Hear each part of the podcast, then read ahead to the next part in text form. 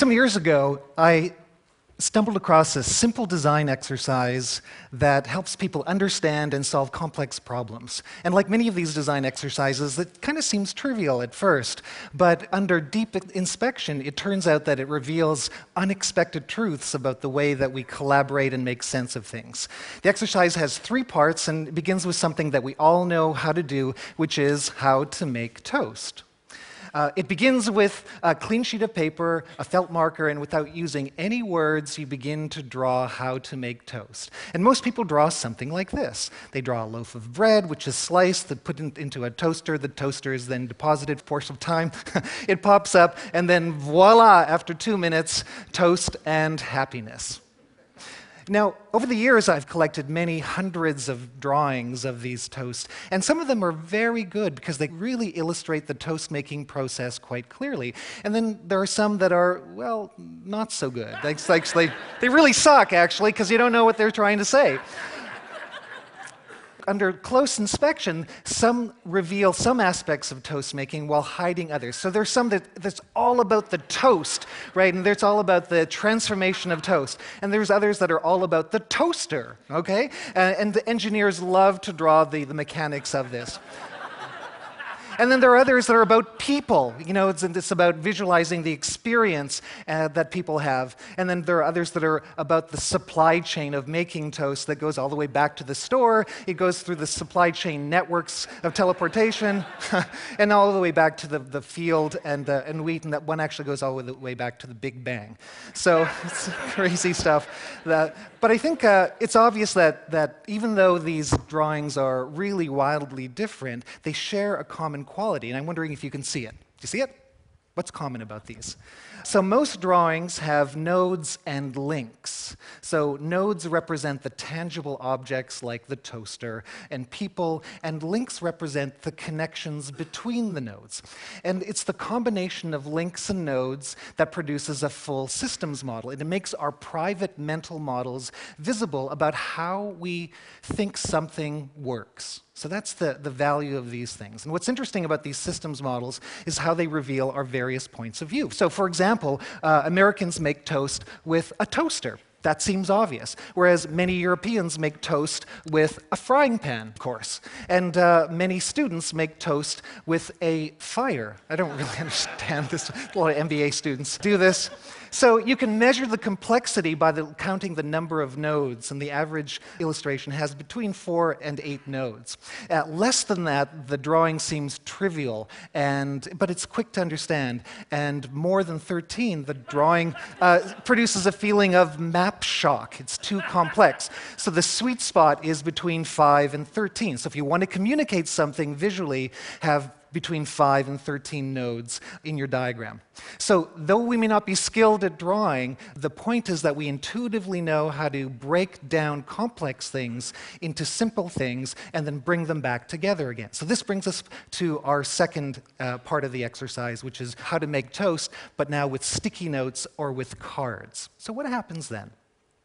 Well, with cards, most people tend to draw clear, more detailed, and more logical notes. You can see the step by step analysis that takes place. And as they build up their model, they move their nodes around, kind of rearranging them like Lego blocks. Now, though this might seem trivial, it's actually really important. This rapid iteration of expressing and then reflecting and analyzing uh, is really the only way in which we get clarity. It's the essence of the design process. And system theorists do tell us that the ease with which we can change a representation correlates uh, to our willingness to improve the model.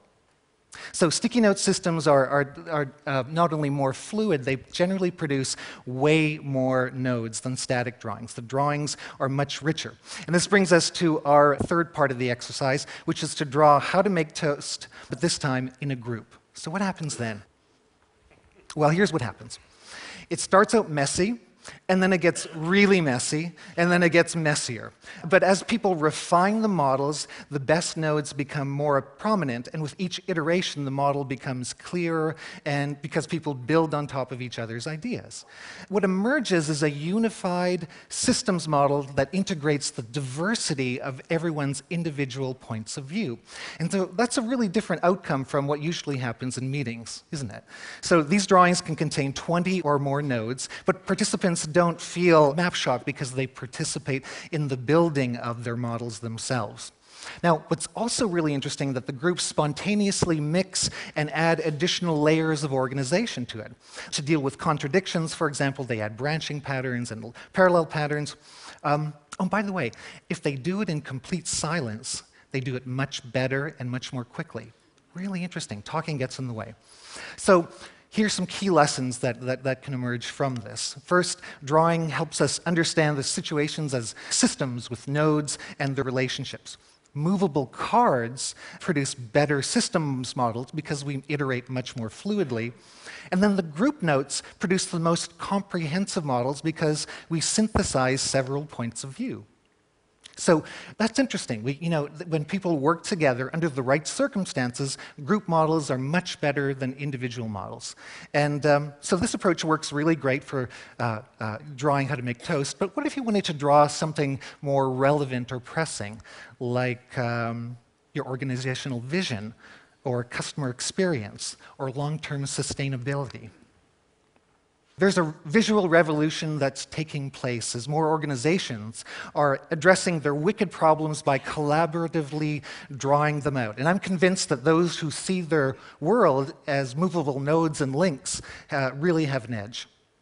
And the practice is really pretty simple. You start with a question, you collect the nodes, you refine the nodes, you do it over again, you refine and refine and refine, and the patterns emerge and the group gets clarity, and you answer the question. So, this simple act of visualizing and doing it over and over again produces some really remarkable outcomes. What's really important to know is that's the conversations that are the important aspects, not just the models themselves. And these visual frames of reference can grow to several hundreds or even thousands of nodes. So one example is from an organization called Rodale, big publishing company. They lost a bunch of money one year, and their executive team for three days visualized their entire practice. And what's interesting is that after visualizing the entire business, systems upon systems. They reclaimed $50 million of revenue, and they also moved from a D rating to an A rating from their customers. Why? Because there's alignment from the executive team. So, I'm now on a mission to help organizations solve their wicked problems by using collaborative visualization. On a site that I've produced called drawtoast.com, I've collected a bunch of the really, I think, best practices. Uh, and so you can learn how to run a workshop here. You can learn more about the visual language and the structure of links and nodes uh, that you can apply to general problem solving, um, and uh, download examples of various templates for uh, unpacking the thorny problems that we all uh, face in our organizations. So the seemingly trivial design exercise of drawing toast helps us get clear, engaged, and aligned. So next time you're confronted with an interesting challenge, remember what design has to teach us. Make your ideas visible, tangible, and consequential. It's simple, it's fun, it's powerful, and I believe it's an idea worth celebrating. Thank you.